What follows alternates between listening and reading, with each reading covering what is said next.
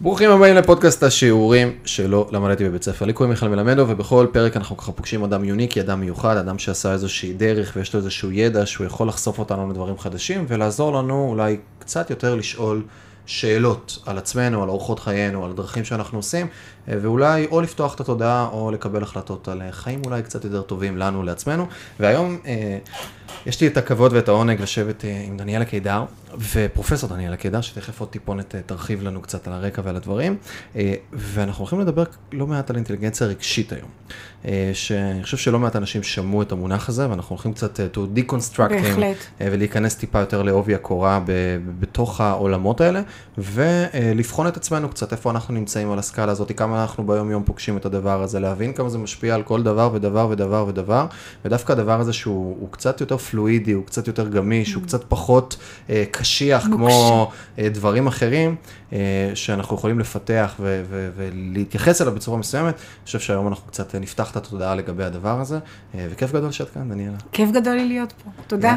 אז אה, ככה בקצרה, בכמה מילים עלייך ועל הרקע והעיסוק. אוקיי. אה, אני מרצה בתחום האינטליגנציה הרגשית ובתחום החשיבה מסדר גבוה וניהול פרויקטים וקונפליקטים, בעצם כל מה שקשור לקשר בין קוגניציה, רגש והתנהגות. Mm-hmm. אה, אני שייכת למרכז הבינלאומי לבריאות משפט ואתיקה, המחלקה שלי נקראת המחלקה לתקשורת אנושית, בריאות ואתיקה באוניברסיטת חיפה. Mm-hmm. אני מלמדת באוהלו ובתל חי, ובעיקר עוסקת בתחום הכי נפלא שבעולם, איכות חיים. איכות חיים, אוקיי. גם בארץ וגם בעולם, כאשר אנחנו רואים שבסופו של דבר מה שמחבר את בני האדם, זה הרצון לחיות טוב יותר. אני תמיד תוהה למה בכל זאת יש מלחמות. ואני מקווה לפתור את זה באחד מהימים. כי מה אנחנו רוצים בסך הכל? לקום בבוקר, להיות בריאים, קצת להיות מאושרים, קצת אוכל, קצת... אה, כסף לפעמים לא מזיק. אבל בהחלט לחיות זה עם זו, זה עם זה, בכלל באיזושהי הרמוניה, אני לא רוצה להגזים, אבל בהחלט באיכות חיים, והייתי מאוד רוצה שהעולם יהיה אחר. אז, זה העיסוק שלי. אז קודם כל מהמם, וכבר ממה שאמרת, בערך יש לי 14 שאלות, אבל אנחנו, אני, אני, אני אתחיל בשאלה הראשונה, ונראה לי נייצר איזה גראונד זירו כזה לכולם. מה זה לעזאזל אינטליגנציה רגשית? אוקיי, okay. אה, לפני שאני אגדיר את, ה, את האינטליגנציה הרגשית בהגדרה רחבה, okay. אוקיי. אה, כשזה רק התחיל לפני 20 שנה, או ב-95, כשגולמן בעצם הוציא את הספר שלו, mm-hmm. אינטליגנציה רגשית, חשבו שזה תחום... עם הכריכה השחורה. עם הכריכה השחורה, ואחר כך אינטליגנציה חברתית, ומאייר וסלווי, וברגע שזה יצא החוצה, חשבו שזה איזשהו תחום רוחני, כמו מדיטציה, ולא הבינו עד כמה התחום הוא תחום מדעי. מתי התחילו להבין שהתחום הוא תחום מדעי? כשזה, כשהתחילו למדוד את האינטליגנציה הרגשית, והתחילו לראות איך המוח עובד. יש לנו היום functional MRI, FMRI, שאנחנו יכולים לראות איזה אזורים במוח עובדים יותר או פחות כאשר אומרים מילה טובה או מילה רעה. וכאשר זה הפך למשהו שקשור למדעי המוח ולמדעי החינוך ולסוציולוגיה ולאנתרופולוגיה ולנו אתיקה, מדעי כדור הארץ, וראינו את כל ההשפעות האינטרדיסציפלינריות על הדרך בה אנו חיים, הבינו שזה תחום מדעי פרקטי. זה מה שיפה בו. יש בו מצד אחד דיוק, אפשר לדייק בו, מצד שני יש בו מרחב פעולה מאוד רחב. לדעתי זה קצת דומה גם ל, לרפואה. למה אני אומרת לרפואה? מכיוון שזה תחום מדעי, יחד עם זאת לפעמים מנתחים 20 ניתוחים, אפנדיצית, ובניתוח ה-21 החולה יכול למות. זאת אומרת, יש פה משהו שאנחנו יכולים בעצם לגעת בו, אבל יחד עם זאת להרחיב ולהרחיב ולהיכנס למעמקים של פסיכולוגיה וכל יתר הדברים שאמרתי.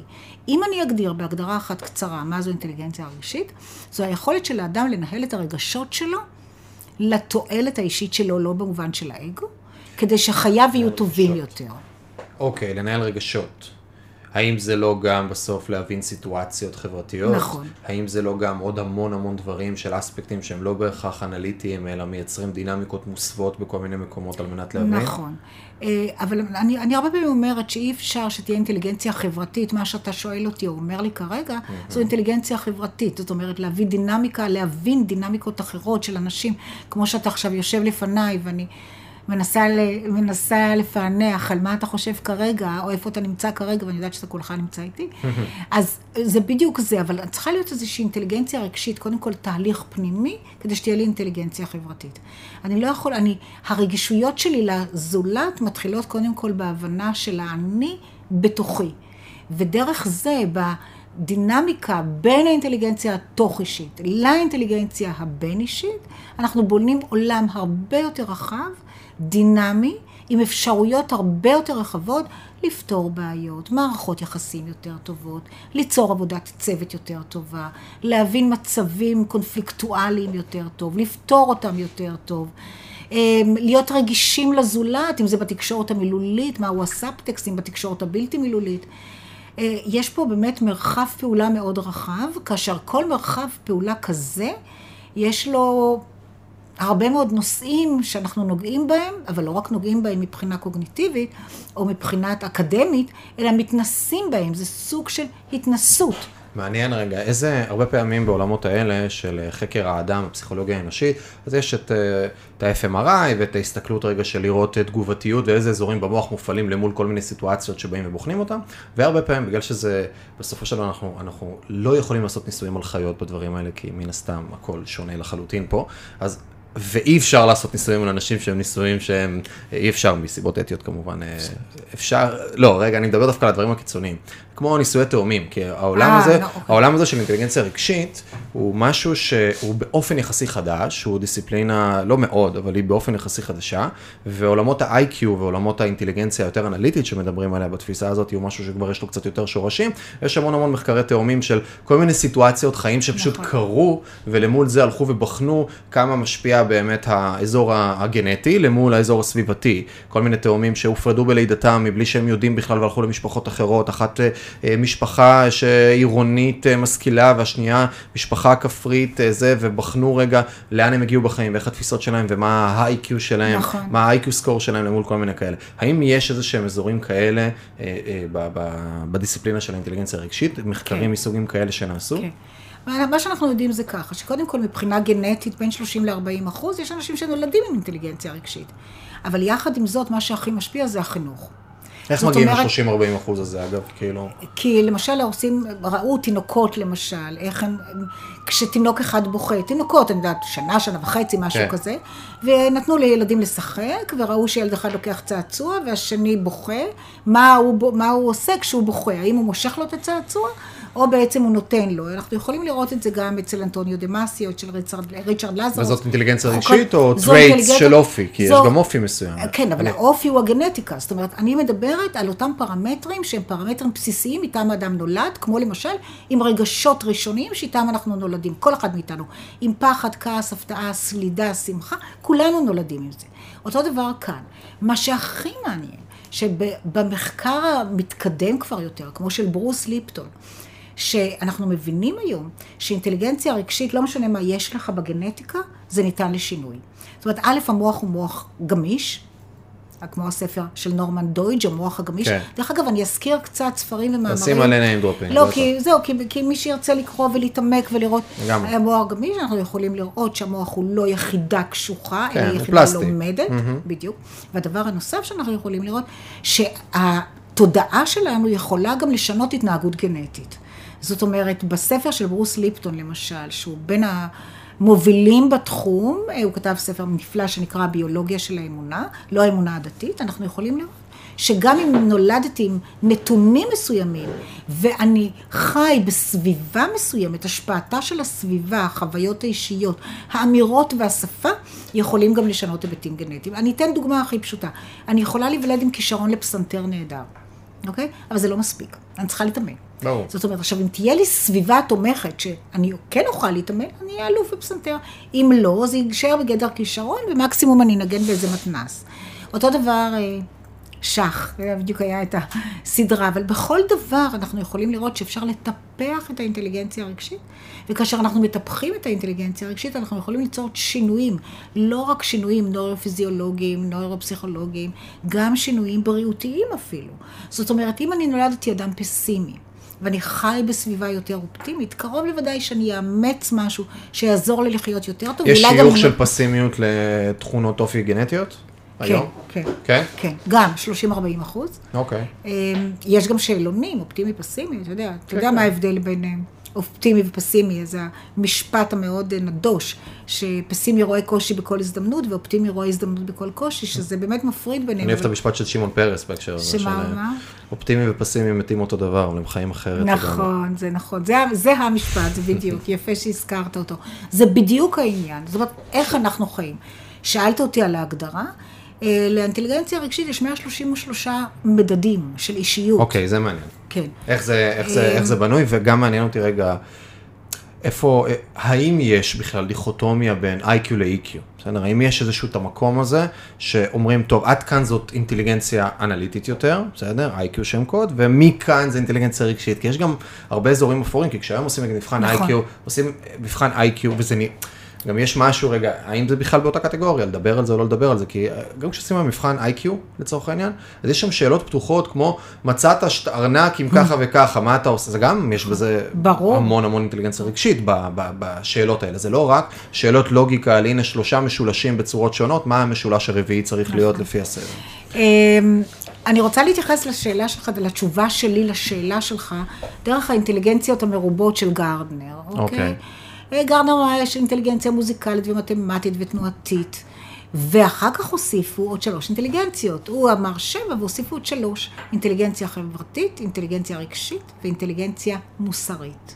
אוקיי? אוקיי. זאת אומרת שכן יש איזושהי הפרדה. יחד עם זאת... וזה מקובל היום, זאת האסכולה המקובלת. זו האסכולה המקובלת, okay. אוקיי.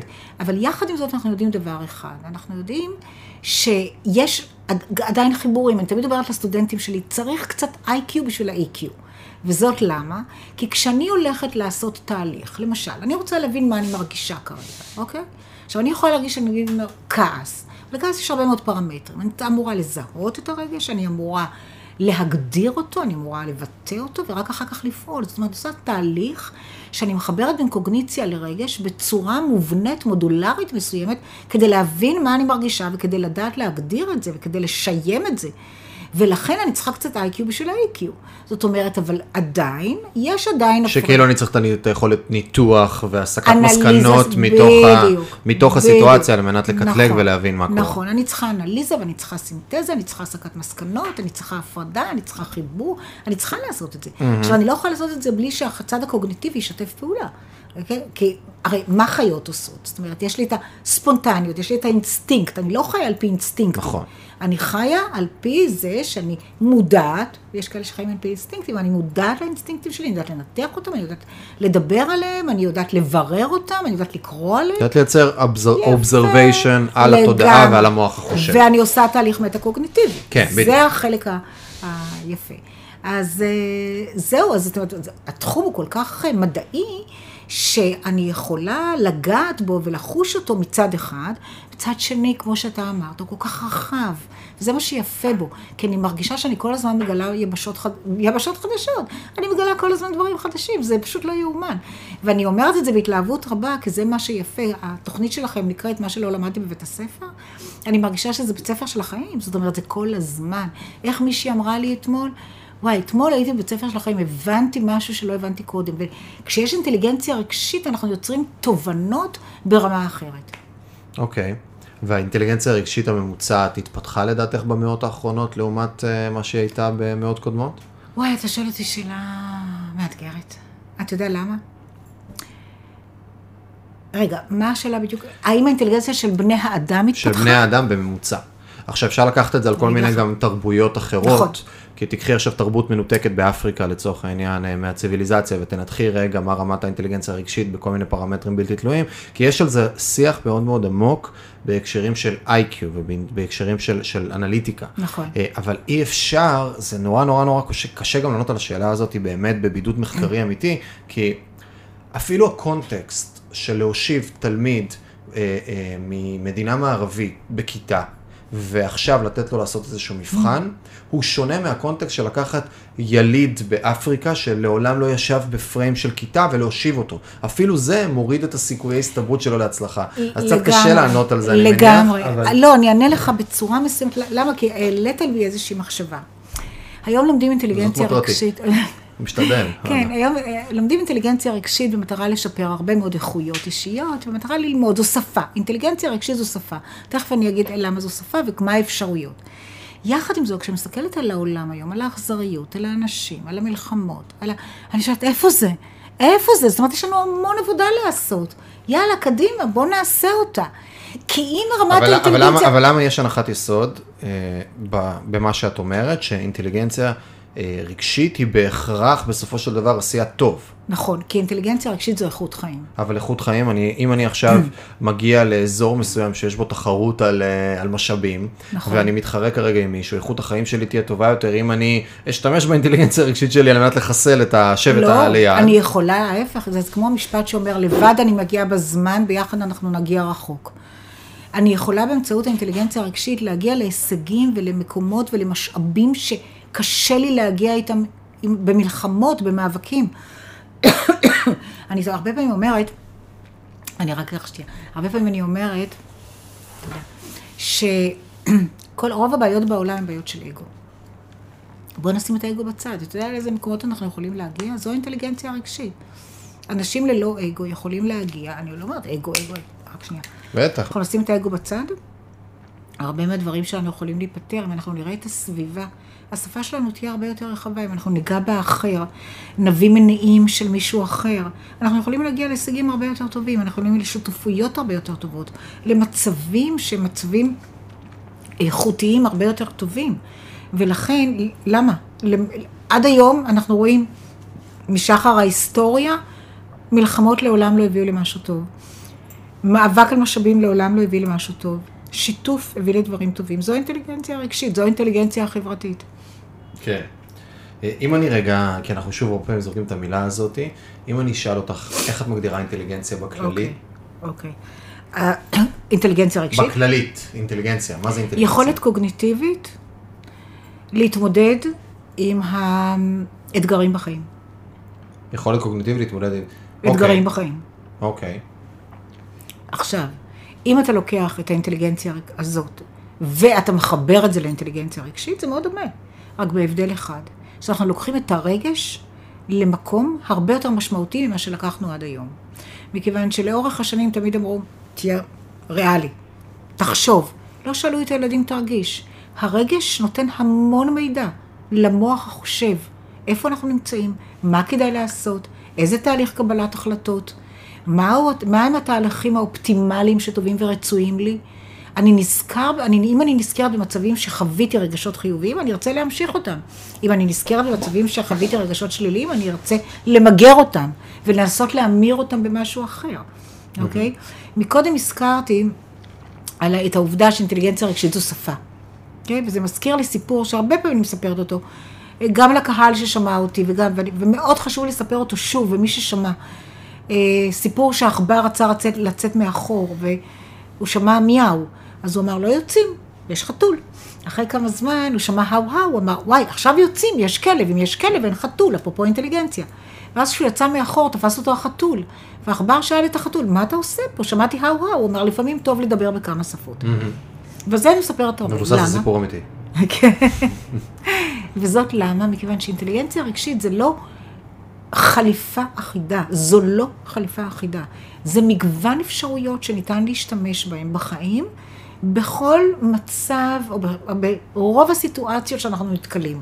אנחנו לא סוגרים מצבים, אלא אנחנו פותחים לעצמנו אפשרויות, כאשר אנחנו, בדרך כלל, כשאדם נתקע בבעיה מסוימת, הוא אומר, וואי, נתקעתי, המילה נתקעתי. מה אני עושה? ואז אנחנו נתקעים בדבר אחד וסוגרים לנו את האופציות. האינטליגנציה הרגשית, שחלק ממנה, אמרתי 133 מדדים, זו חשיבה יצירתית, זה, רגע, מה אפשר לעשות? איך אני אהיה מגייבר של החיים עכשיו, אוקיי? איך אנחנו יכולים לגייס את המציאות לתועלתנו? איך אנחנו יכולים להתאים את עצמנו למציאות בלתי צפויה שקורית שם? זה בעצם הגמישות הזו, וזה כמו שדרווין אמר, לא היפים שורדים ולא החכמים, אלא אלה שמסתגלים מהר יותר לשינוי. חווינו את זה בקורונה. אלה שהסתגלו, וחווינו את ה... אוי אוי אוי, את אלה שלא הסתגלו. ואני לא רוצה באמת לומר שבאמת היו באמת מצבים מאוד קשים. אבל בסופו של דבר, כשאנחנו יודעים לעשות סוג של דינמיקה מותאמת למצבים שונים, ולא לאבד את התקווה ולא לאבד את הזרימה, כמו שהחוקר מיהי צ'יקסנטמיהיי כתב בספר שלו זרימה. זרימה, אופטימיות ותקווה הם שלושה מצבים שבהם אנחנו, איתם אנחנו עובדים קדימה, לכיוון העתיד ולא תקועים רק בהווה. ההווה הוא מצוין כשיש לנו רגשות חיוביים. המיינדפולנס, כאן ועכשיו. איזה מדדים יש אה, ל- לאינטליגנציה רגשית? איך אני מודד אותה? אוקיי, יש סולם אחד שהוא מאוד פופולרי, הוא נקרא סולם מייס, אוקיי. M-E-I-S, מאייר, emotional intelligence וסלוביי. זה של מאייר וסלווי, שבנו את המדע, את הסולם הזה ב-1990, משהו כזה, אוקיי. ויש שם שאלונים, ועל פי השאלונים, מ-1 עד 5, ניתן לראות עד כמה יש לי אינטליגנציה רגשית. מ-1 עד 5. כן. זה כל הסקאלה? זה הסקאלה מ-1 עד 5, 5 זה הכי גבוה, 1 זה הכי וואלה. נמוך. סקאלה קטנה. סקאלה קטנה, אבל הרבה מאוד פרמטרים.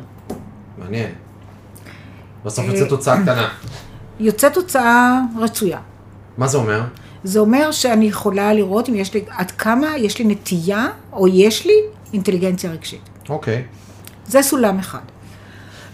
סולם אחר זה סולם שבנתה אותו פסיכולוגית בשם סרני, 122 מדדים. דומים מאוד, כמו למשל, תקשורת בין אישית, תקשורת בלתי מילולית, תהליך קבלת החלטות, אמפתיה, הקשבה, אופטימיות, פסימיות, אמ, יכולת להתמודד עם רגשות שליליים, יכולת לגייס רגשות חיוביים. יש פה שפה, השפה, באיזו שפה אני משתמשת, האם אני משתמשת יותר בשפה שלילית או בשפה חיובית.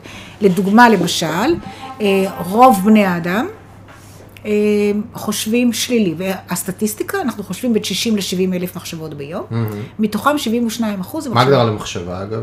אה, כמה כמות דם נכנסת לחלק הקדמי של המוח, לקורטקס הפרפרונטלי. אני קורטקס? אוקיי. כן.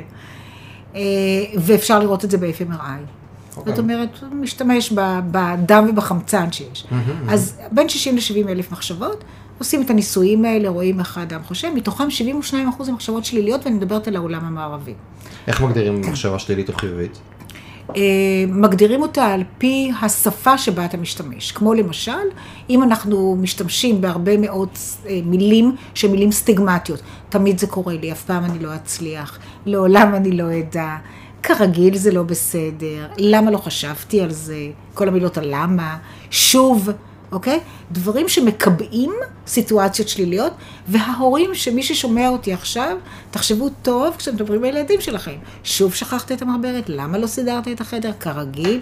אלה מילים שליליות שמקבעים סיטואציות ולא יוצרים גם מוטיבציה. אוקיי? יש משפט, דרך אגב, שמאוד קל להגיד אותו. בואו נחשוב ביחד איך תזכור מחר להביא את המחברת. אז תעשו את זה בספטמבר, כי אנחנו יוצאים לחופש הגדול. אחד מהדברים אה, שאני תמיד, אה, אה, סליחה שאני קוטע אותך, תמיד אני משתדל לעשות זה להפריד בין האירוע לבין הזהות. בדיוק, בדיוק. הרבה פעמים יש לנו את אופק המפיק, בדיוק הייתה לנו שיחה על זה לפני כמה ימים. אופק של- המפיק, נחמד. מפיק, כן, אופק, אופיקו או מפיקו. אה, הייתה לנו שיחה לא מזמן על הדבר הזה של על, לא יודע מה, נגיד אני שכחן, או אני בלגניסט, או. whatever, זה תמיד קורה לי, אוי זה אני. ואז רגע, אם אני מפריד את, ה, את הסיטואציה מהזהות, נכון. אז אני לא מקבע את ההתנהגות הזאת כמשהו שהוא חלק מהווייתי ומהתנהגותי, וזה מסוג הדברים שמאוד מאוד קל לא לשים לב אליהם. ואני יודע להגיד שאחד הדברים שעשיתי מאוד מאוד בקושי רב, זה לייצר שכבת מודעות נוספת אצלי עם עצמי, מעל השפה. אני הרי מדבר, כן. והרבה פעמים אנחנו פשוט נוכחים בתוך הדיבור. אנחנו לא שואלים רגע מה אמרתי ובאיזה מילים השתמשתי ומה הייתה, האופ... מה האופן שבו הצגתי את זה כלפי. חוץ.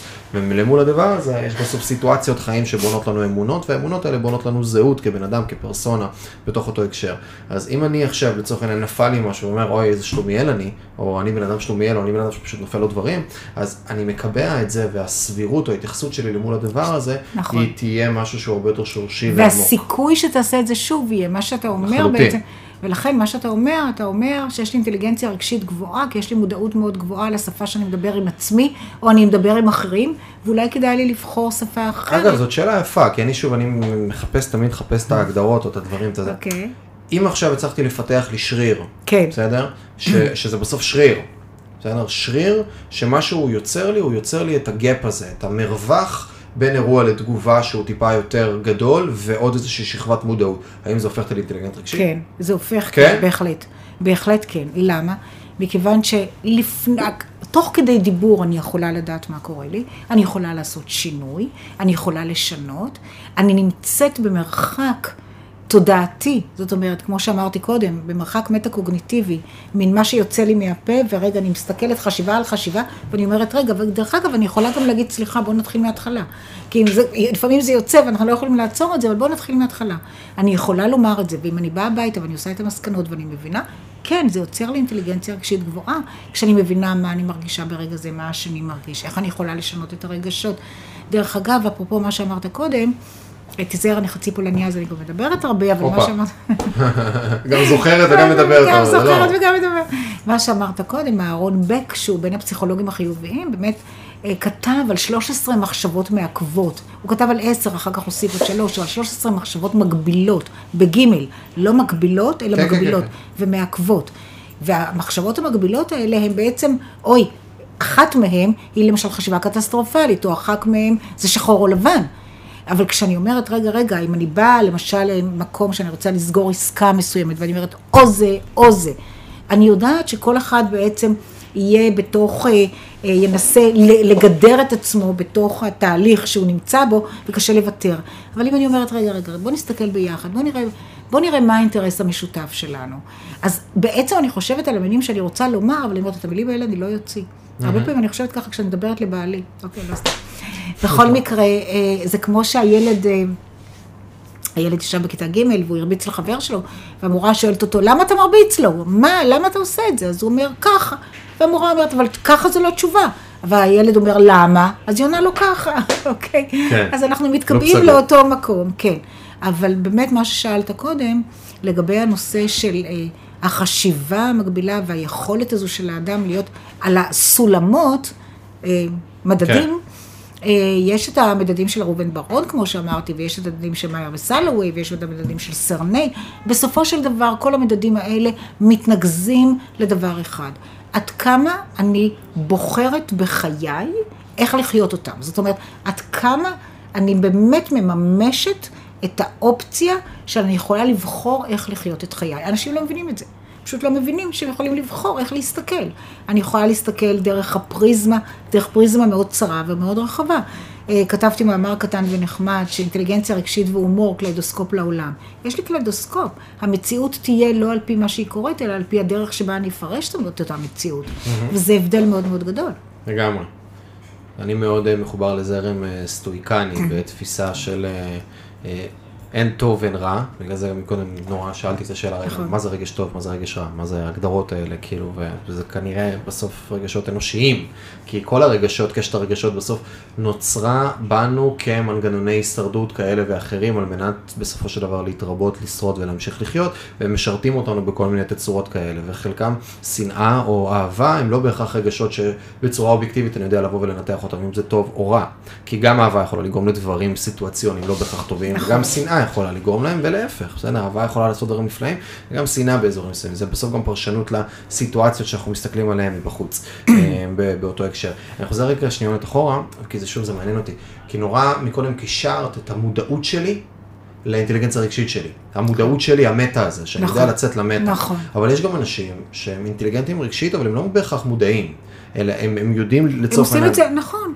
הם עושים את זה בצורה אינסטינקטיבית. הם לא למדו, הם לא ידעו להגדיר את זה, כן. או לשיים את זה, אבל עדיין יש להם אינטליגנציה רגשית גבוהה. אנחנו יכולים לראות גם עם ילדים בגן. אנחנו יכולים נכון, לראות את אלה נכון, שדוחפים, נכון. אנחנו יכולים לראות את אלה שעוזרים, אנחנו יכולים לראות את אלה שמחבקים, אנחנו יכולים לראות את אלה שבאמת מסייעים, אנחנו יכולים לראות את הילדים הרגישים יותר, זאת אומרת שהם באמת אה, אה, יכולים לקחת את ה... אה, את ה תולעת או את החיפושית ולשים אותה על היד, ואת כאלה שימעכו את החיפושית ולא ישימו אותה.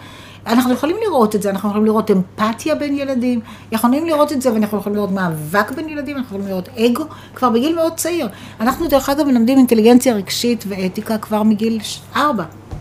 אפשר ללמוד את זה כבר כשפה מגיל מאוד צעיר, ואז אנחנו מאוד מקווים שהעולם יהיה טוב יותר. אבל uh, באמת, uh, אמרת מקודם לגבי רגשות, ופה אני רוצה לומר משהו. Uh, אנחנו לא אנשים שחושבים, אנחנו לא מכונות. Mm-hmm. אנחנו אנשים שמרגישים קודם. הרגש קודם לנו, אפילו במילי מילי שניות. זה כמו שאנטוניו דמאסיו כתב את הספר השגיאה של דקארט, כי דקארט אמר, אני חושב משמע אני קיים, כן. זה לא אני חושב משמע אני קיים, זה אני מרגיש משמע אני חושב משמע אני קיים. זאת אומרת, אנחנו לא מכונות, אלא אנחנו, יש לנו קודם כל רגשות, והרגש, מהמילה emotions, מהמילה movere אל לנוע, הוא מניע אותנו, מניע את כל בני האדם. מה שחשוב, גם אם אני כועסת, דרך אגב, הכעס מביא הרבה מאוד אה, מחלות, תכף אני אגיד אותם, אבל גם אם אני כועסת, השאלה, מה המינון, כמה זמן, מה, ה, מה האורך הכעס, מה משך הכעס, על מי אני כועסת. בזמן הרחסו קורטס אמר, על מי, על מה, כמה, למה. זה לא, יש אנשים שמסתובבים עם כעס מהבוקר עד הערב. קמים כועסים והולכים לישון כועסים. אחר כך אנחנו מאוד מתפלאים על התקפי לב, מחלות קרדיו-וסקולריות, מחלות סרטן, אה, שבץ מוחי, אבל אני רוצה פה להיות אופטימית בתוכנית, אז אני אומרת שכל הדברים האלה נמצאים למניעה כשאנחנו מבינים שאנחנו יכולים אחרת. איך סטודנטית אחת שלי אמרה, שהיא כתבה על המקרר כל פעם שהיא הייתה באה הביתה, אתה מתעצבנת על ילדים, על הבן, היא כתבה, אפשר גם אחרת, כן, אפשר גם אחרת. אפשר גם לתרגם את העולם אחרת. שזה, שזה שוב, אני עברתי עם עצמי, היית פוגשת אותי בגיל 18, היית רואה ילד נורא כועס אה, על העולם. היית רואה ילד נורא כועס על העולם, שחושב שהכל מגיע לו, והפער אצלו בין אירוע לתגובה הוא סופר קצר, וגם עם איזושהי אנרגיה הווייתית שהיא הדיפולט הוא פסיבי יותר. פסימי יותר, בסדר? הוא, הוא באיזשהו מקום אחר. ואם, ה, ה, אני חושב ש... וזה גם, זה מתקשר לשאלה שאני תכף רוצה לשאול, איך מפתחים אינטליגנציה רגשית אה, בתפיסתך אה, ובגישות אה, כאלה ואחרות. אני חושב שעברתי תהליך של פיתוח אינטליגנציה רגשית. אני תמיד הייתי ילד שהוא באופן יחסית כן עם אינטליגנציה אנליטית, המתמטיקה, הדברים האלה, הייתי לא רע בזה תמיד, לאורך הילדות, אבל בסיטואציות חברתיות לא הייתי מצליח לתפוס אותן באמת עד הסוף. וזה גם יצר איזשהו, לא הייתי ילד אהוב. לא הייתי ילד אהוב, הייתי ילד שהוא נמצא בסנטר, מעצם היותו כוחני, חזק, עם כריזמה מסוימת, שיודע למשוך ולהוביל אנשים סביבו, אבל זה תמיד היה גם עם אנטגוניזם נורא גדול אליו. בסדר, אני הייתי אותו בן אדם ש, שבגיל 17 חברים נוסעים לתאילנד ולא מעדכנים אותי שנוסעים לתאילנד, ואני מגלה אחר. כך, כזה, כן? עכשיו לא הייתי מבודד או משהו. בסגנון. כן, אגב, כן. כואב וגם לא יודע להכיל את הכאב ממקום של התבוננות, רגע, איך אני הבאתי את זה על עצמי בהתייחסות ובהתנהגות החוצה. לא זו הייתה, לא הייתה, בדיוק, כן. לא הייתה את השאלה של, והיום, שוב, אני מנחיל את זה לכל בן אדם שנמצא בסביבתי, או משתדל, גם דרך דוגמה אישית, המקום הזה של מיקוד שיטה פנימי, כן? של אני לא מסתכל על העולם דרך החלון, ואני אומר ההוא וההוא, אני מסתכל על העולם דרך הראי, כן, יש מסביב, איזה ש... מסביב לראי יש עולם בחוץ, אבל אני קודם כל מסתכל על עצמי, מה הביא אותי. וזה בדיוק המקום הזה של פרשנות, של איך אני לוקח איזושהי סיטואציה מסוימת, לגמרי. ומתוך הסיטואציה הזאת אני מתחיל לפרק אותה ולהבין רגע איפה האחריות האישית שלי בפנים. ובגישת עולמי ובתפיסת עולמי, once לבן אדם יש אה, אחריות על הסיטואציה, ואפילו אחריות קיצונית הרבה פעמים, אז הוא מקבל לידיו את אה, שרביט הבחירה. בדיוק, זו כי- הבחירה שדיברנו. כי יש לי בחיר, אם, אם אני באחריות על הסיטואציה, אז אני בוחר מה לעשות קדימה. אם אני לא באחריות על הסיטואציה, אז אני חסר שליטה ואין לי בחירה למעשה. אני מוציא ממני לאנשים אחרים, לסביבה, למציאות, לקורונה, לביבי, ל- ל- למופע, זה לא משנה מי, אני מוציא את זה ממני ואני מוציא ממני את האחריות. והתהליך שאני יודע להגיד שעברתי עם עצמי, הוא אחד, דיברת על זה הרבה מקודם, המטה הזה. כן. של לייצר את ה-30 אלף רגל החוצה רגע, שאני יודע להסתכל ולנסות להבין מה גרם אה, ל...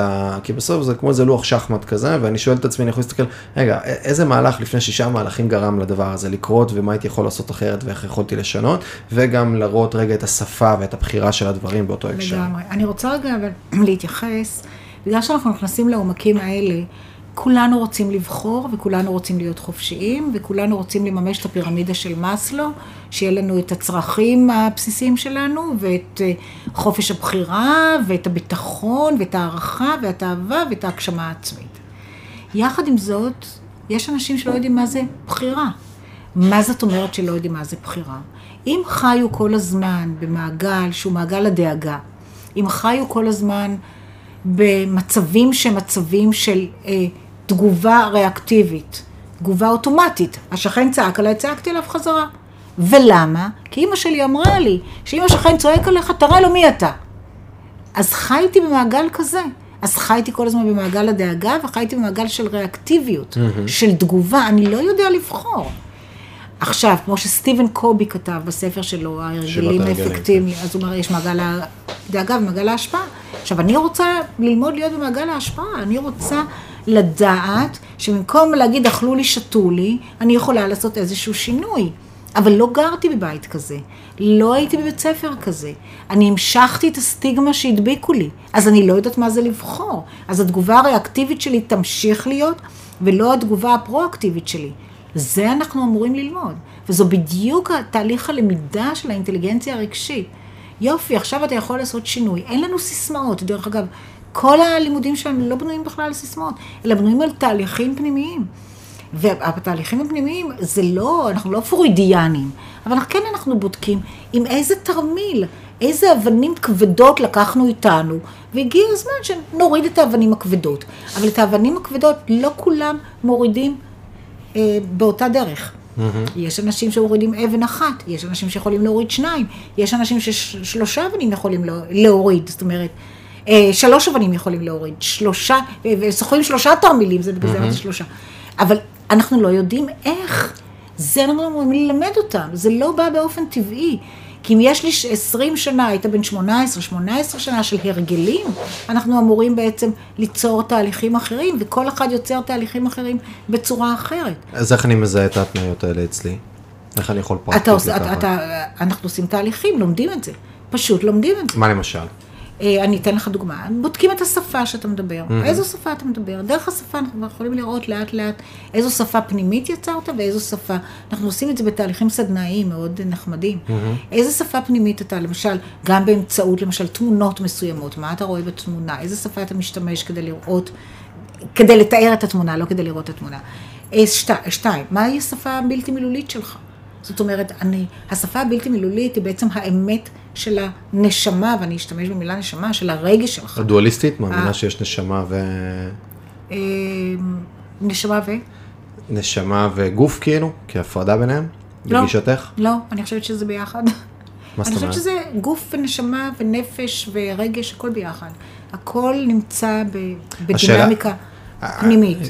הגישה, ש... יש את הגישה הדואליסטית שמדברת על זה שיש אה, נשמה, זה נפרד מהמוח לצורך העניין, זה לא, לא. רק אה, הזרמים החשמליים שרצים במוח, ויש את הגישה השנייה שמדברת על זה שיש מוח, ובגדול זה אנחנו. השק של השלושה קילוגרם. אני לא כל כך הייתי בתוך הנשמה, ולא כל כך יכולתי, כל מה שאני לא הייתי, אני לא יכולה לומר. אני יכולה לומר רק על הידע, אני אומרת ש... ידע או תחושה. הידע או תחושה שלי, או מה שכבר צברתי במשך השנים, אני לגמרי מטילה ספק בכל. בצניעות אני כן. מטילה ספק בכל. מה זה, אני כל הזמן שואלת את עצמי שאלות, ואני גם לא שוללת שום דבר. כי, כי דברים שהיו, דברים ששללו אותם בעבר, היום אנחנו יודעים שהם קיימים, לא משנה, כדור הארץ או אנרגיות, זה לא משנה. Mm-hmm. אבל אני כן תמיד שואלת שאלה, ויכול להיות שמישהו אחר יגיד בעוד 50 אה, או 100 שנה, רגע, שנייה, טעיתם, זה גם בסדר. מה שאני חושבת אבל, שיש קורלציה הדוקה בין הרגשות, והגוף הפיזי והתחושות הגופניות והקוגניציה. האחד מזין את השני, ואני קוראת לזה המשולש הקדוש. קוגניציה, רגש, התנהגות. איך, אני משנה פרמטר אחד, אחרים השתנו. אני קמה בבוקר ואומרת, אוי אוי אוי, איזה יום נוראי. הרגשות שלי, אני אזין לרגשות שליליים, ואני גם אתקל בשולחן כשאני ארצה לצאת החוצה מהבית. אבל אם אני קמה בבוקר ואני אומרת, רגע, למה אמרת אוי אוי אוי? תסתכלי, עצם העובדה שקמת בבוקר זה נפלא. אוקיי, תברכי, החזרת... תודה על עצם היש. תודה על עצם היש. אז רגשות חיוביים אחרים מוזנים, ואני יוצאת החוצה והשכן אומר לי, וואי, את נראית כל כך טוב היום, ואומרת, כן, אני מבסוטה. זאת אומרת, זה בדיוק זה, זאת אומרת, זה כמו שהשני זקנים נפגשו, אחד אומר, סוף סוף אני רואה, אני אופטימי, למדתי בקורס על חשיבה חיובית, ואני קם בבוקר ואני שמח שאני רואה את חצי הכוס המלאה, אומר לו שכן, זה נקרא להיות אופטימי? אני קם בבוקר, אני שמח שאני רואה את הכוס. Mm-hmm. הכל עניין של פרספקטיבה, איזו פרספקטיבה אתה נותן. ולכן אלה הדברים שאנחנו מנסים תוך כדי למידה, שכל אחד יבחן את עצמו, מה הוא נושא, מה הוא כבר מוכן לשים בצד, באיזה... אילו דברים הוא מוכן כבר לארוז ולשים בבוידן, לא להשתמש בזה, אילו דברים חדשים כדי ליצור איכות חיים, להבין שזה תלוי בנו. איך אפשר להכניס פרקטיקות כאלה קצת לתוך החיים שלנו? דרך אה, פילוסופיות תכ... שונות? דרך הלמידה. דרך הלמידה? דרך הלמידה. אנחנו כל כך מיומנים בלמידה, אנשים באים ללמוד את זה, mm-hmm. אבל לא לומדים את זה שבוע, שבועיים, שלוש, לומדים את זה שנה וחצי. האם יש פרקטיקות אבל כאלה יומיומיות, איזה קוויק ווינים שאני יכול לשלב בתוך החיים שלי כדי לייצר טיפה יותר קונטקסט שהוא כזה? יש לנו, אני לא בעד. לא בעד. לא. כי אנחנו אמורים לשנות הרגלים. וכדי לשנות הרגלים, קשרים סינפטיים. קשרים סינפטיים זה תהליך. פעם חשבו ש-21 יום אנחנו כבר משנים הרגלים, לא. זה בולשיט. 234 לפחות ימים, וכל פעם אנחנו רואים שזה יותר. אני לא בעד אה, זבנג וגמרנו, כי הנטייה היא לחזור לאותם הרגלים. אני באמת בעד תהליך, והוא שווה.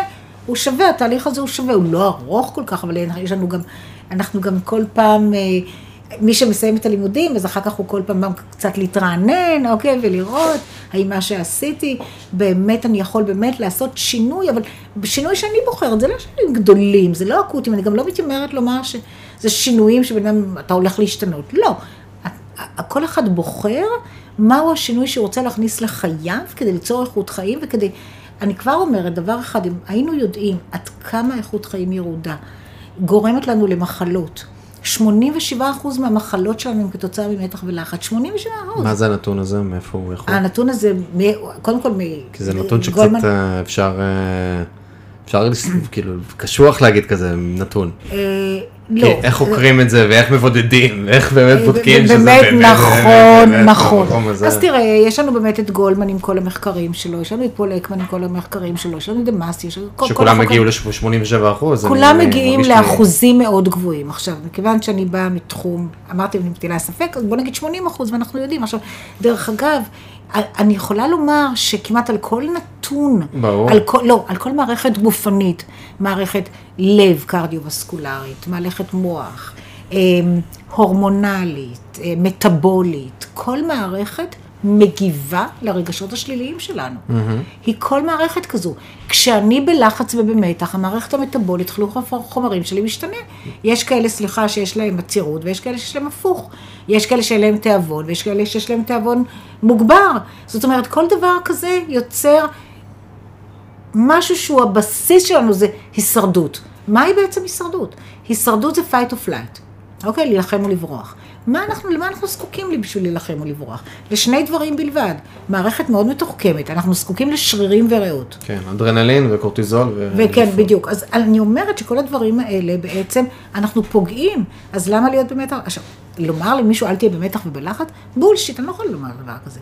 אני לא אגיד דבר כזה. אני אגיד בוא נבדוק מהם המניעים, איפה אתה יושב, איפה היית, איזה חוויות חווית. ושוב אני לא פרוידיאנית, אני נוגעת בזה בצורה כזו שאנחנו יכולים לשיים את זה מהר מאוד. זה לא תהליך מאוד ארוך, אבל הוא עדיין תהליכי. ואני לא מאמינה בזבנג וגמרנו, ואני לא מאמינה בלהגיד, רגע, בכל הספרים שהם ספרים מצוינים ונחמדים, אבל עדיין עיתונאיים, זה שאני קוראת תחשבי מחשבות חיוביות כשאת קמה בבוקר, לא נותן לי פתרון. לא, זה לא יכול להיות, כי המחשבות שלי הן לא כאלה. אני 40 שנה גדלתי מחשבות שונות לחלוטין. אוקיי? אימא שלי קמה בבוקר ואמרה לי, כשאת מתעוררת, תחשבי קודם כל על הבעיות שלך. אז איך אני יכולה לא לעשות את זה? אני בכוונה אומרת את זה כן, בצורה כן. קיצונית. ברור, ברור.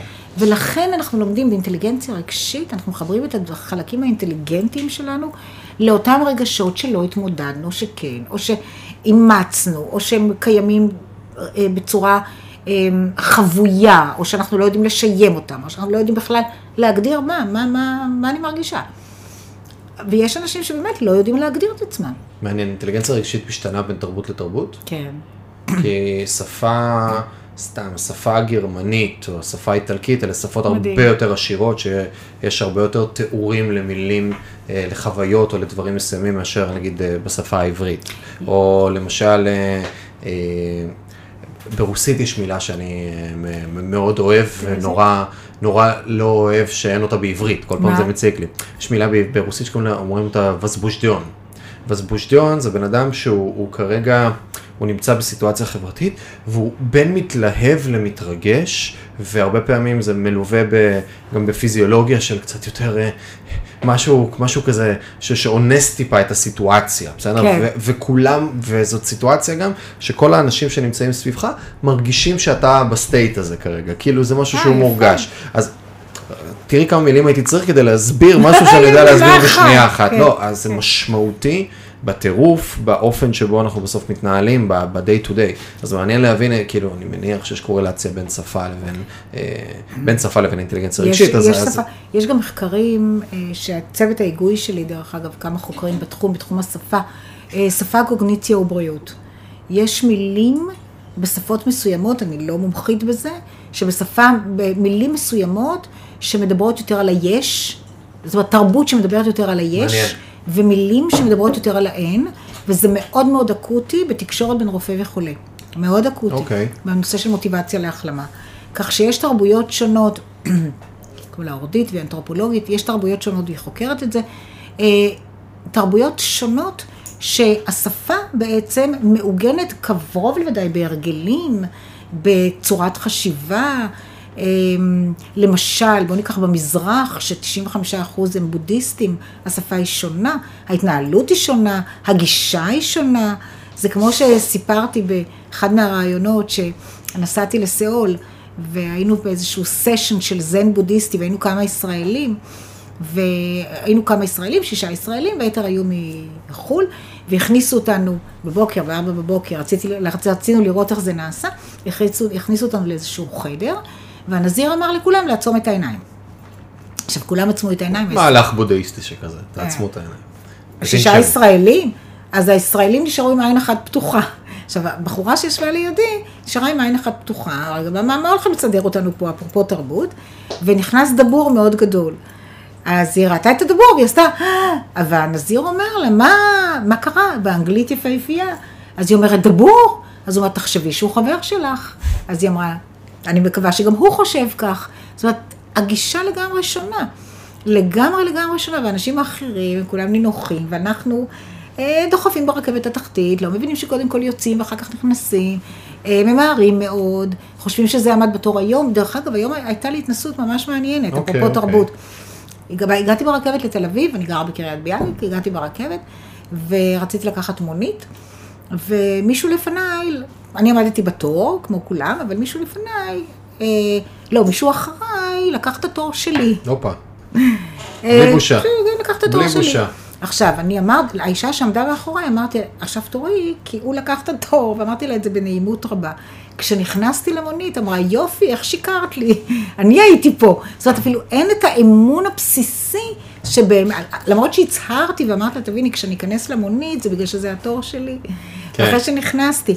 אנחנו חשדנים מאוד אחד כלפי השני, וזה יוצר שפה תרבותית שונה לחלוטין. קשה קצת לבודד את זה כי יש תרבויות מסוימות, ש- את השפעת השפה על אינטליגנציה רגשית, זה מעניין, אני מניח שאפשר לבודד את זה כי יש מספיק שפות ומספיק אה, אזורים, מן הסתם אי אפשר לקחת עכשיו אה, שפה כמו, אה, אי אפשר לקחת יפנים למשל, שהאופי שלהם הוא מאוד מאוד ספציפי, בסדר, ולבוא ולשייך את זה עכשיו לאיזושהי, לשפה ולהשפעה על אינטליגנציה רגשית, ומעניין לבודד את זה. ההשפעות של אינטליגנציה רגשית על אושר, באלף? כן, וואי. עכשיו שאלת אותי שאלה, תיזהר, אני יכולה עכשיו להרצות שלוש שנים. אנשים בעלי אינטליגנציה רגשית גבוהה, מדד האושר שלהם מאוד, אני רוצה לומר אושר במילים אחרות, מיטביות רגשית, אוקיי? אני קצת אפרק את האושר, והרווחה הנפשית, מיטביות רגשית ורווחה נפשית, אה, האושר שלהם הרבה יותר גבוה. כן? כן, מכיוון שא', הם מוצאים הרבה יותר משמעות ותכלית. חלק מהאושר זה מציאת המשמעות, אוקיי? המשמעות זה לקום בבוקר וליצור את עצם המשמעות. זה לא רק לקום בבוקר לעוד יום, אלא באמת עוד יום. זאת אומרת, זה משהו שהוא מאוד מאוד מהותי. אנשים כאלה גם בדרך כלל יחפשו מקצועות שיביאו להם את הרווחה הנפשית, יחפשו מש... מקצועות שהם משמעותיים עבורם, אה, ואנחנו יודעים שאנשים בעלי אינטליגנציה רגשית יותר מאושרים. תראה איזה מקצוע יש לי, פשוט זה מדהים. חד חד ערכי, זה מעניין, כאילו זה סטטיסטית, אה, מחקרית כן, נבדק. חד ערכי, כן. סטטיסטית מחקרית נבחק, זה, בסטטיסטיקה יש לך גם יותר. הרבה יותר אנשים, שוב, הרבה יותר אנשים, הרבה יותר מאושרים כשיש להם אינטליגנציה רגשית. למה? מעניין. ודרך אגב, למה? מכיוון שהם מבינים, אני אגיד לך אפילו נתון אחד, אוקיי? נתון אחד. אנשים כאלה יודעים לתת פרופורציות לחיים. אז אם איחרתי את הרכבת, זה לא סוף העולם. אוקיי? איחרתי. דרך אגב, היום קרה לי מקרה, תכף אני אספר. איחרתי לא סוף העולם. ביחס לחיי, העיקר, עזוב, שים את המדע בצד, העיקר הבריאות. באמת העיקר הבריאות, אנחנו לא מבינים את זה. לא מבינים שעיקר הבריאות. אנחנו לא מבינים שאם אין לנו את הדבר הזה, אין לנו כלום. אוקיי? ולכן אנשים ממשיכים לכעוס ולהתעצבן ולא מבינים את הדבר הזה ובעצם מזיקים לעצמם. היום קרה לי דבר מאוד מעניין. אני לא נסעתי שנה וחצי. מלא דברים קרו לכם. נכון, אז מלא, מלא דברים. אז בדיוק אני חושבת על זה. יום בחיי אפשר לעשות. לגמרי, לגמרי. דרך אגב, אני מסתכלת על היום שלי תמיד במה קרה לי, מה למדתי, איך אני יכולה לגייס את היום הזה ולהביא דוגמאות באמת מהשטח. לא נסעתי שנה וחצי ברכבת לתל אביב עם הקורונה וכל זה. ונסעתי ברכבת, אמרתי, מה, אבל אני נסע ברכבת. עכשיו, לא זכרתי שיש רב-קו בכלל. אשכרה. אשכרה, לא זכרתי שיש רב-קו. עכשיו, היה לי פעם רב-קו עם תמונה וזה, ולא ידעתי. אמרתי, מה, מה אני עושה? זאת בסוף לא העלו אותי על הרכבת, אז מה, אז אני לא אגיע? הייתה לי גם פגישה לפניכם, אז אני לא אגיע לרכבת? בסוף אמרתי, טוב, בוא נראה, אז אני לא, מצאתי פתרונות, בסוף הגעתי, שאלתי את החברה שלי איפה יש, איפה טוענים את הרב-קו אצלנו בקיוסקים בשכונה. אבל אבל באמת חשבתי לעצמי באותו רגע, אפרופו מטה קוגניטיבי, נגיד שאני לא אצליח לעשות את זה, ונגיד שאין רב קו באזור, ונגיד שאין ברכבת, לא ידעתי בכלל. אז לא הגעתי לתל אביב. אז מה? אז אני אגיד, אני נורא נורא מתנצלת, וזה לא נעים, וזה לא זה. אבל לא סוף העולם. הרווחה הנפשית שלי עדיין תישאר בפרופורציות ה... כן. בסדר, אז לא, ואני יכולה לספר הרבה סיפורים כאלה. כן, אדישות, שוויון נפש. זה לא אדישות, לא, לא. אדישות, אדישות, הבנה... אדישות היא מילה שהרבה פעמים יש לה קונוטציה שלילית. בהווייתי, אדישות היא פשוט ריכוך של סיטואציה והכנסת אירועים לפרספקטיבה שהיא יותר רחבה. אבל כשתגיד לאנשים אדישות, הם לא ייקחו את זה יפה. באמת הקונוטציה היא שלילית, אבל לא אדישות, אלא התובנה וההבנה שהכל יחסי בעולם. אתה יודע מתי אנחנו יודעים את זה? כשאנחנו הולכים ללוויה. אוקיי? אבל אז מיד אנחנו שוכחים. בדיוק. אנחנו שוכחים שתי דקות אחרי זה. אז אני אומרת, מה כבר? כולם בריאים, הכל בסדר, טוב, נתמודד עם הדברים, אז הרב קו לא היה, נתמודד איתו. זה, זה דברים שהם כל כך חשובים. עכשיו, אנשים עומדים, טוב, אני יודע את זה. ממש לא מספיק.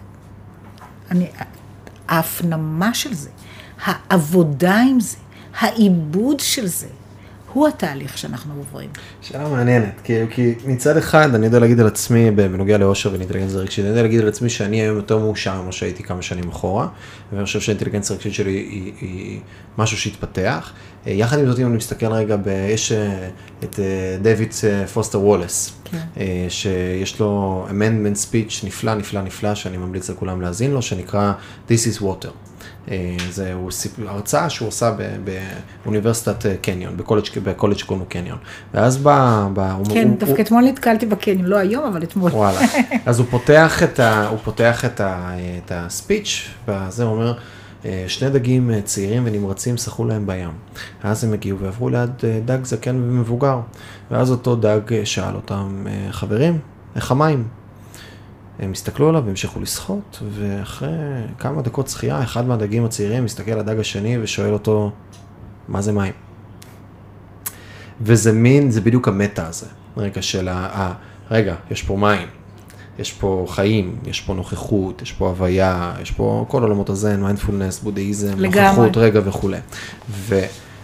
וכשאני מסתכל על כל מיני אנשים, אגב, אה, כל האמן וספיץ' המקסים הזה מדבר על נוכחות, הוא מדבר בדיוק על מה שאנחנו מדברים כאן, על הפרופורציה, ועל, אה, הוא, הוא נותן שם סיטואציה, נורא גם, יש לו, האופן כתיבה שלו הוא, הוא כתיבה מהירה, תזזיתית, שגם uh, מדברת הרבה על... Uh, על, על סיטואציות נורא נורא ספציפיות, הוא ידבר על ה... בקוקטייל, הוא ידבר על הענב האחד שנמצא על, ה. על הקוקטייל שבדיוק נפל ונשבר עם, ה, אה, אה, עם, ה, עם המלצר שהיה עם הפפיון האדום.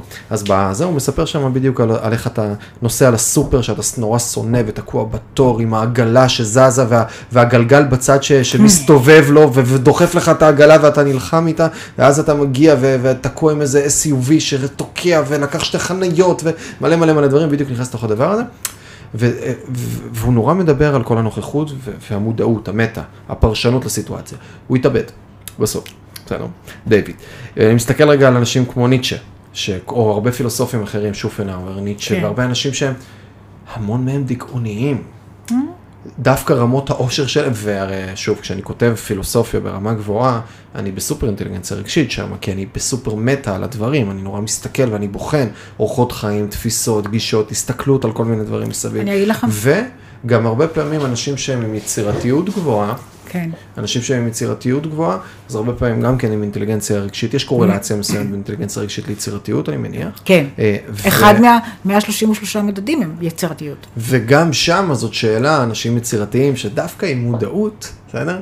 יוצאים מה, מהנוכחות ומה-day to day, אלא מייצרים הרבה את המטה הזה, ו- ואינסטינקטיבית אני מסתכל ואני אומר, וואלה, הרבה אנשים שדווקא כן יש להם אינטליגנציה רגשית גבוהה, וממש קטגוריות שאפשר אולי לבוא ולאבחן ולראות אותם, לא בטוח שרמות העושר שלהם הן כל כך גבוהות. אני חושבת שהסיבה היא, אה, בוא ניקח, אה, אני מנסה ככה לשחזר אנשים, דרך אגב, כשאמרתי לך שנתקלתי ב- בקולג' שנקרא קניון, זה בספר של ברני סיגל, אהבה, רפואה וניסים. ספר מצוין, הוא מדבר שם על אה, באמת אה, איך אנשים הבריאו כתוצאה מ... קורא אהבה, רפואה וניסים, מאינטליגנציה רגשית גבוהה, או של הרופא או של האם, זה ממש מעניין. אה, והוא גם, גם היה מקניון קולג', אז בגלל זה נזכרתי בו. אבל אני חושבת שהסיבה, ועכשיו שאני חושבת על זה, היא שהם אנשים שדיברו על זה בצורה מטה-קוגניטיבית, אבל לא חיו כך. הם לא חיו כך, הם לא... אף אחד לא לימד אותם, הייתה להם אינטליגנציה מאוד גבוהה לניתוח, אבל אולי לא היו להם שני דברים שמאוד חשובים. תחושת המסוגלות והיכולת והאפקטיביות אכן לחיות בצורה כזו. ומה אנחנו עושים? זה כמו, ולהיכנס לאותם רבדים שהם רבדים אחרים. זה כמו שנתנאל ברנדון בספר שלו, הערכה עצמית כתב. אחד מהדברים החשובים זה הערכה עצמית. זאת אומרת, הערכה עצמית במובן שאני אוהבת את עצמי, זה בסדר. זאת אומרת, אני, יש לי תחושת מסוגלות. הערכה ואהבה עצמית זה אותו דבר? אבל לא אהבה עצמית נרקיסיסטית. לא, לא, ברור. לא, לא במובן הזה, ולא מגלומנית. אני אוהב את המשפט, אני טוב מעצם היותי. בדיוק, אני טוב מעצם היותי, אבל אני לא מעצם היותי, ואני גם יודע מתי אני יכול לעשות יותר טוב, ומתי אני, אני מכיר בחולשותיי, ואני מכירה בחוזקותיי, ואני יודעת מתי לשים את זה בצד, ואני יודעת מתי להשתמש בזה. אני חושבת שאת המיומנויות האלה לא היו להם. אני גם בוגרת פילוסופיה והיסטוריה כללית, ואני מאוד אהבתי, זה הדבר הראשון שהלכתי ללמוד, מכיוון שרציתי לפתח את החשיבה. זה מה שרציתי ללמוד, ובסוף אה, לא? הצלחתי, לא הצלחתי. אין דבר, זה לא הצלחתי. מתנה, פשוט מתנה. הרגע- איך שהתחלתי ללמוד, אה, ואני לא אקדמאי, כן. איך שהתחלתי, אמרתי, טוב, נתחיל לעשה במקביל דברים עסקיים אחרים שאני עושה, אמרתי, בואו נעשה איזה קורס בפילוסופיה היוונית בפתוחה. וואו. נתחיל, ונתחיל להרכיב לעצמי למה לא לאט לאט. הצלחת?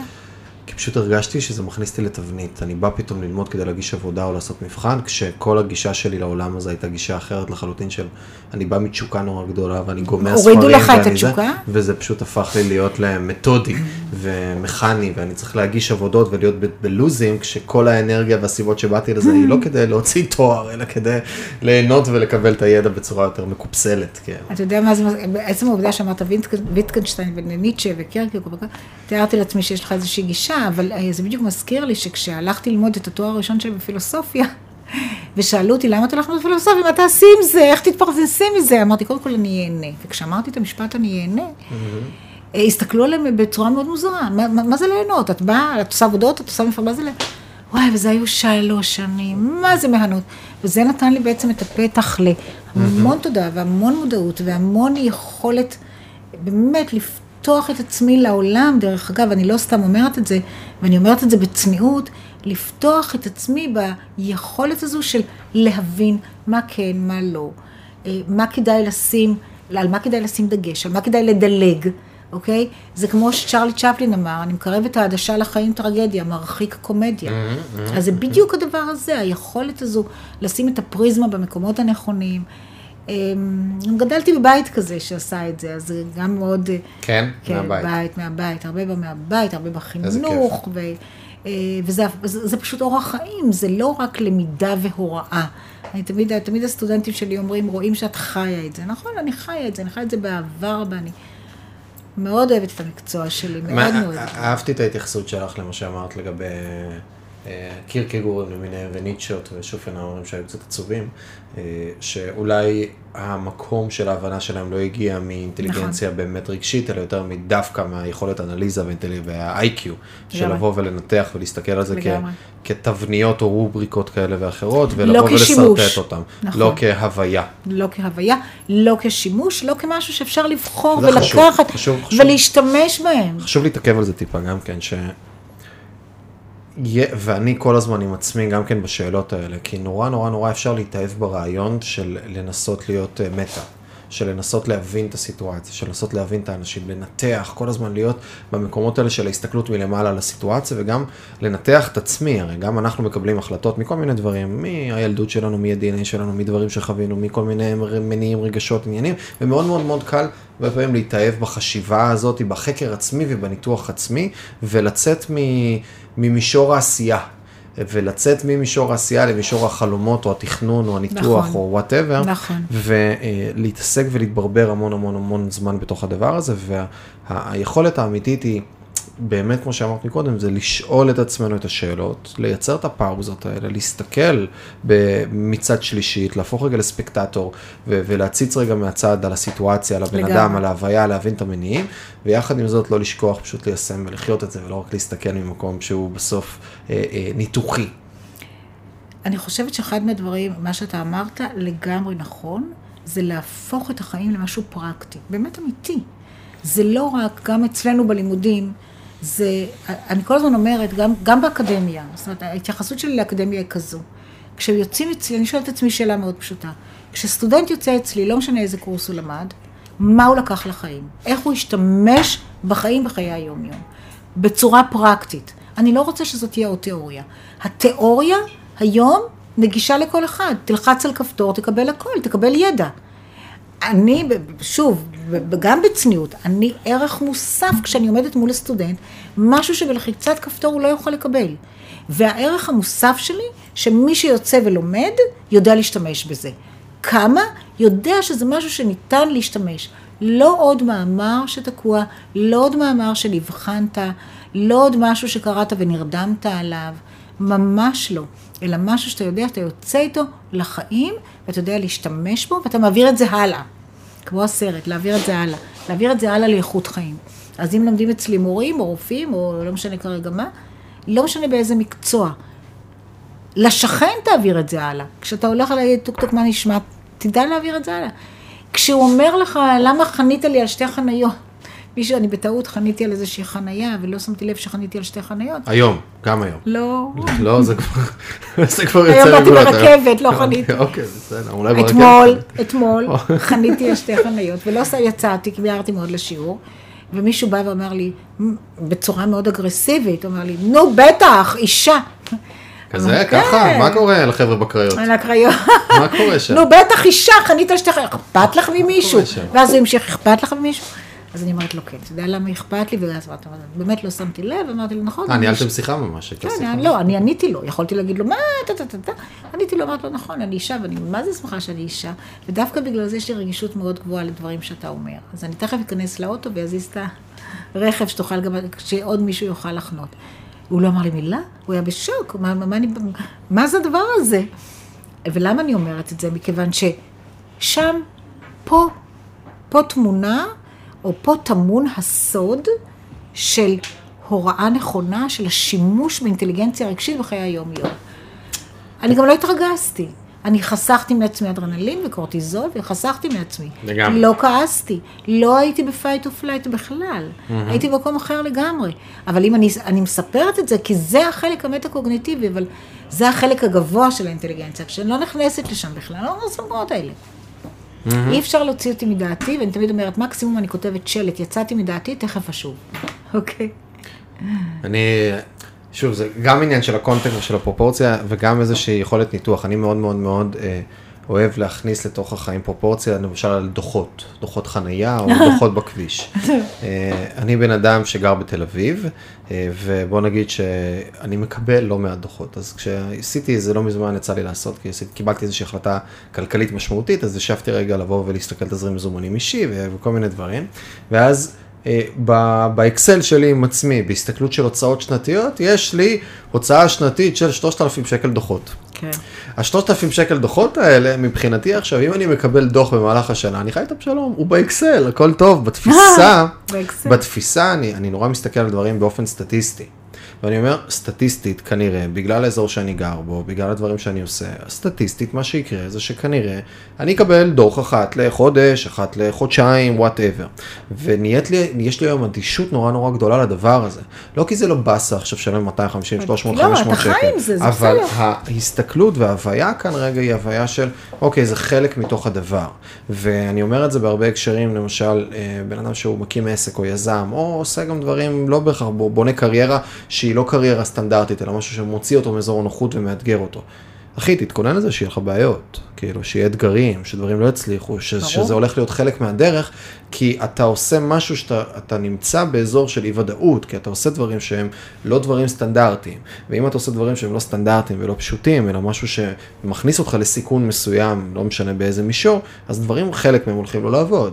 ואם מצליחים באמת, באמת, באמת לספח את הדבר הזה לתוך החיים שלנו, שסטטיסטית, אחוז מסוים מהדברים שאנחנו הולכים לעשות לא הולכים לעבוד, זה גם כן עוזר לנו לייצר, שוב, לא אהבת את המילה מקודם, וגם הרבה אנשים לא, אבל מין אדישות אה. חיובית לסיטואציות, או איזה שוויון נפש, מילה קצת יותר, אה, יותר זה, זה שוויון נפש עם הדברים האלה, כי אני מבין שזה part of the game. כן, אני רוצה לתת איזה סייג לגבי האקסל והדוחות שלי עם 3,000 שקל, יש גם אפקט פיגמליון הרבה פעמים של אמונה שמגשימה את עצמה, כן? נכון. זה ששמתי 3,000 שקל, אולי זה יגיד לי, אה, חודש לא קיבלתי, באיפשהו גם בתת מודע, לא הרבה פעמים במודע.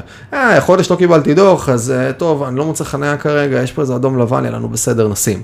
ואז גם, כי גם ככה לא קיבלתי דוח, ויש לי את זה, זה כאיזה פיל כזה. עכשיו זה שוב, זה במקומות הרבה פעמים שהם תת מודעים ולא מודעים, אז גם בהקשר הזה צריך אה, טיפונת להיזהר. אבל המקום הזה של לבוא ולייצר מראש איזושהי, איזשהו תיאום ציפיות והבנה, שאם אם בח, מישהו בחר להיות מנהל, לגייס עובדים או לנהל באיזשהו מקום משהו, תתכונן להתאכזב מאנשים, זה חלק מהמשחק. אתה יודע, מה שאתה אומר כרגע, אה, אה, ממש מסתדר לי מאוד יפה, מכיוון שיש משפט שאומר, תמיד, תמיד אומרים, זה משפט כזה בנאלי, גודל האכזבות כגודל הציפיות.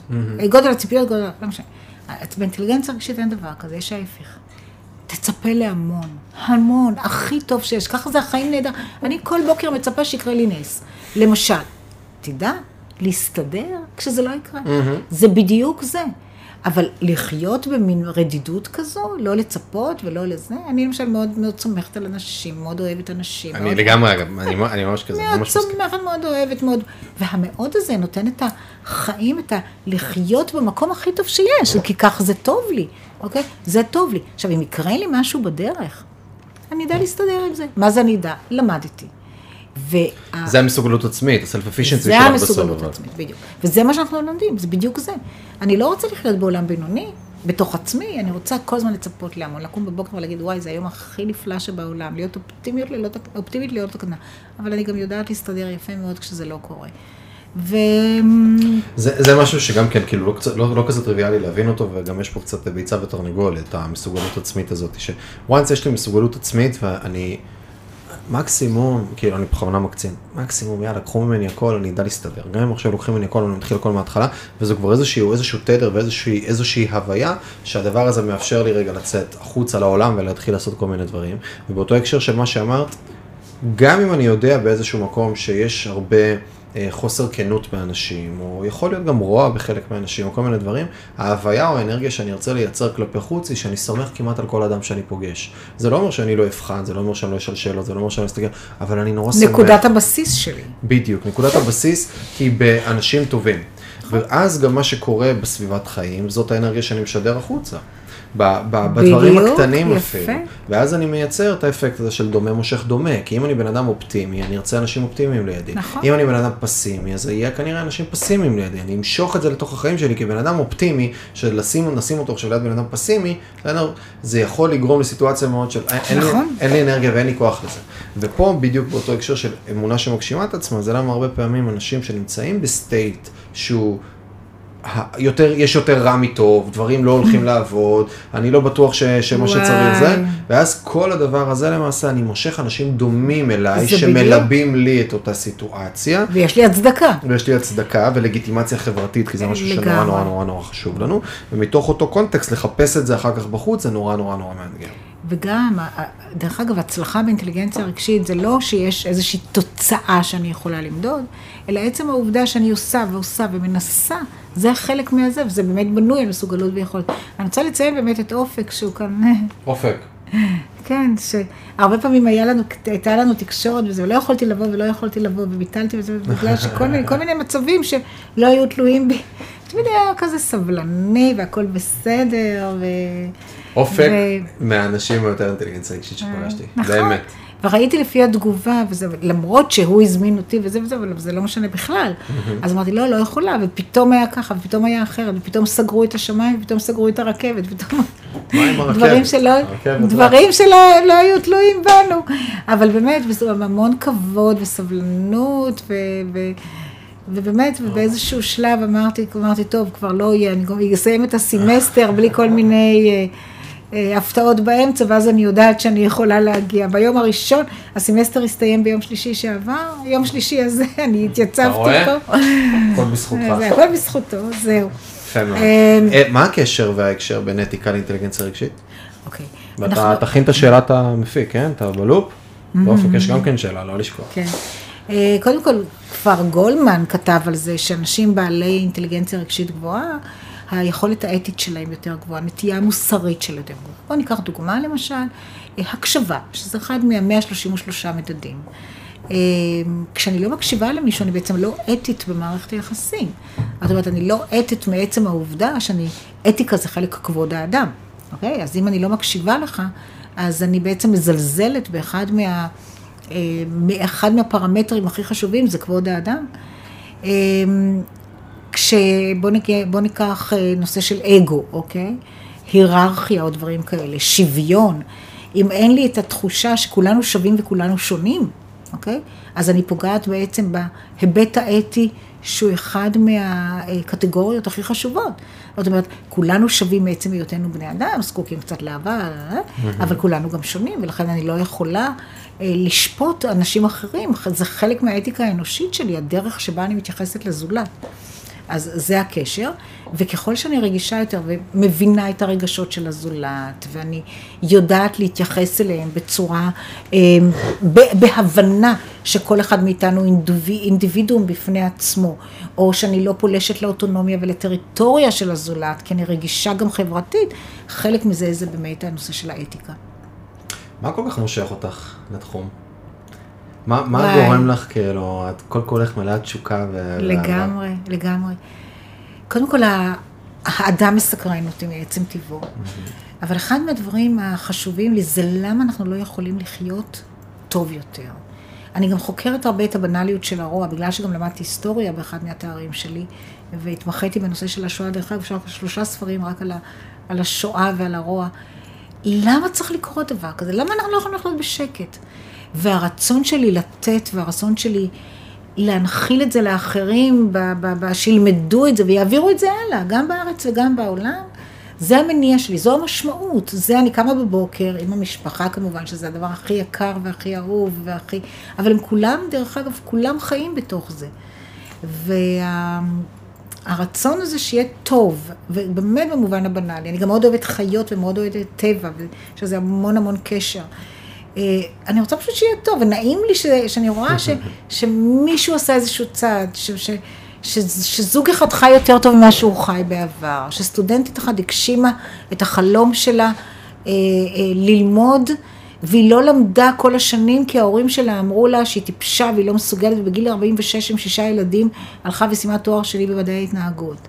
כי היא, היא, היא התחילה איזשהו קורס שבאמת דיבר על היכולת והמסוגלות שלה.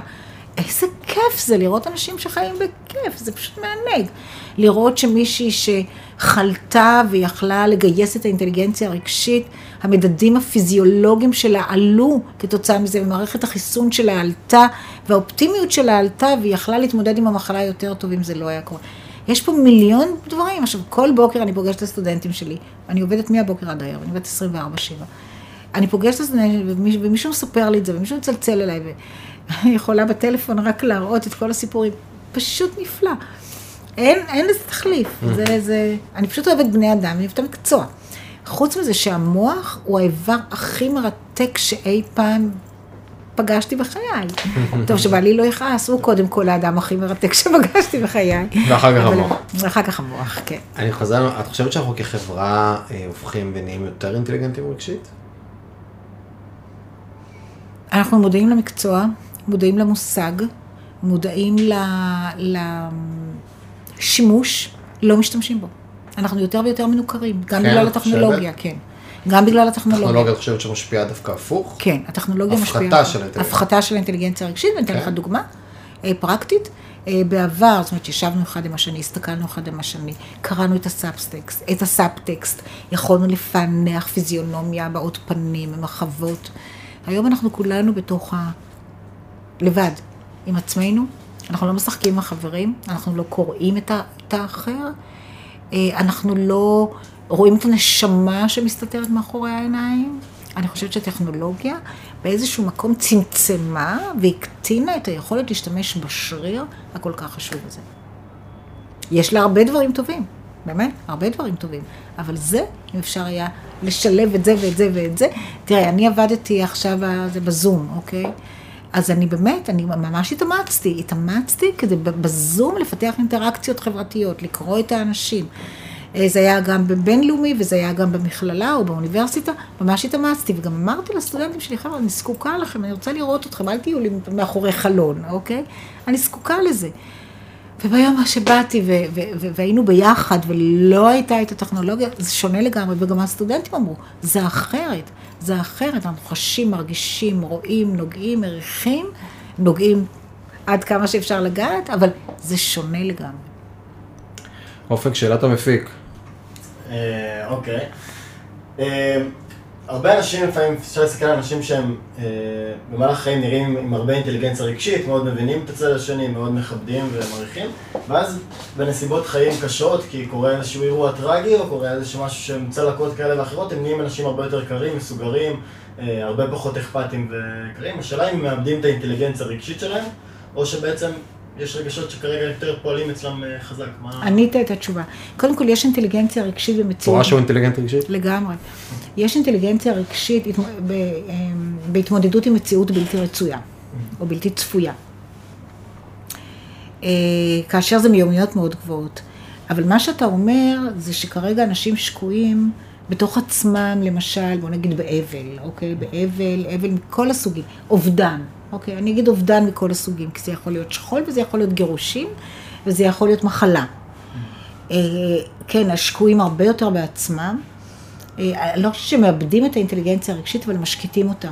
הם משקיטים אותה, את החברתית יותר, כי הם באמת לא רואים את האחר. כרגע אני בראש סולם העדיפויות, ואין לי גם את הפניות לראות את האחר, אין לי את הפניות הרגשית הזו לראות את האחר, חס וחלילה, כשאני, כשאנחנו חולים, מה מעניין אותנו? לא מעניין אותנו כלום, אנחנו רוצים להבריא.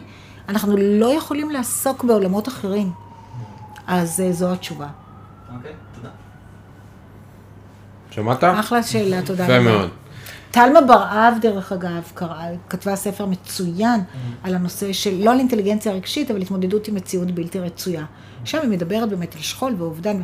אנחנו, דרך אגב, תרבות שלצערנו הרב, יש לנו כל כך הרבה מכל דבר כזה אצלנו במדינה. אה, מעניין. אז כאילו, שוב, זה לא, זה לא בא אחד במקום השני, אבל כשיש איזשהו משהו שהוא דחוף יותר, או בוער יותר, או פוגע יותר, אז דברים נכון. אחרים מתחכים לצד. נכון. אה, כמה שאלות ככה קוויקי כזה, בסדר? כן. לקראת סיום. לא ארוך מדי, תחשבי כזה סטייל, אה, מה ישראלי בעינייך של יאיר לפיד, כן, לפני שהוא יהיה שר החוץ המהולל. שלנו. אה, אם היית יכול לשים עכשיו שלט על איילון למשך חודש, מה היה כתוב עליו? חינם על כסף. אמ, שנייה. אמ, תרגישו, תרגישו. את תרגישו האחר. את האחר. כן. אוקיי. וגם את עצמכם, אני מוסיף פה אני, גם וגם. אני, אני, אני ממש אומרת לך שיהיו פחות, אה, פחות, אה, אנשים, אה, נו, כשמכונית אה, חותכת פחות, אה, יעק- חיתוכים בכביש. חיתוכים בכביש, בדיוק, ופחות צפירות, כן. אה, ועוד מלא מלא מלא מלא מלא מלא מלא מלא מלא מלא מלא שנים. מה יהיה כתוב על הקבר שלך? my way. My way. איזו דמות מעוררת בך השראה? מרי קרי. למה?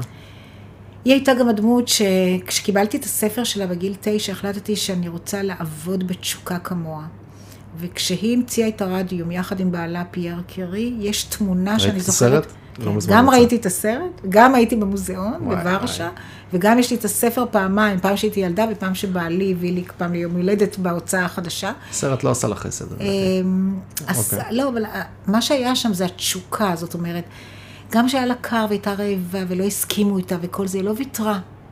היא לא ויתרה, וזו הייתה דמות שבגיל תשע קראתי את מרי קירי, ו- ואמרתי להורים שלי שאני רוצה להיות כמוה, ואבא שלי עוד שאל בצחוק אם אני רוצה להיות ענייה כמוה, כי ככה התעטפה, לא היה להם מה לחמם את החדר. אז זו דמות שמעוררת בי מאוד השראה. וגם אני רוצה לציין שאדם מאוד יקר שאני מאוד אוהבת אותו, פרופסור אמנון כרמי, שאני עובדת איתו הרבה שנים במרכז שלנו, הוא היה שופט הרבה מאוד שנים, מעורר בי השראה תמיד. אדם שאני חושבת שהאתיקה היא ב-DNA שלו, האנושיות, החוכמה, אה, ואני אוהבת אותו אהבת נפש, באמת באמת, באמת, מעוררת איזה בי כיף. השראה. אה, אם היית יכולה לאכול ארוחת ערב עם אדם אחד חי או מת, מי זה היה? חי או מת? אה, קודם כל עם הבעלי אני מאוד אוהבת לאכול ארוחת ערב. ותמיד יש לך זה אותו כל. יום, תשחררי אותו קצת. לא, ארוחת זהו, ערב אחת, לא תני לו. איזה פעם אחת. עם מי זה היה? כן. אמ, מי זו? מי זאת? אוקיי. אמ, רק שנייה, יש כל כך הרבה אנשים בראש. הופה. אני חושבת שעם הוא לא- סבת, אני אוקיי. חושבת שעם אמי וסבתי ביחד, כי הם היו המודל שלי לחיים, איזה כיף. הם היו ההשראה שלי, ובזכותן זה מי שאני. הרבה בזכותן. איזה כיף. אם היה לך 50 מיליון דולר כרגע, מה היית עושה איתה? בונה קודם כל ככה, קודם כל תורמת לחיות. הייתה, זה מהיר מדי, כאילו יש לך תשובה מוכנה. לא. ממש, אני תמיד חושבת על זה. אוקיי, הייתי תורמת לחיות, לילדים ולזקנים. אה, דואגת שתהיה להם רווחה, לפחות בארץ שלי כל הזמן. הייתי בונה בית ספר ענק לאינטליגנציה רגשית, עם וקונה מכשיר FMRI שעולה 8 מיליון דולר ואני חולמת עליו בלילה.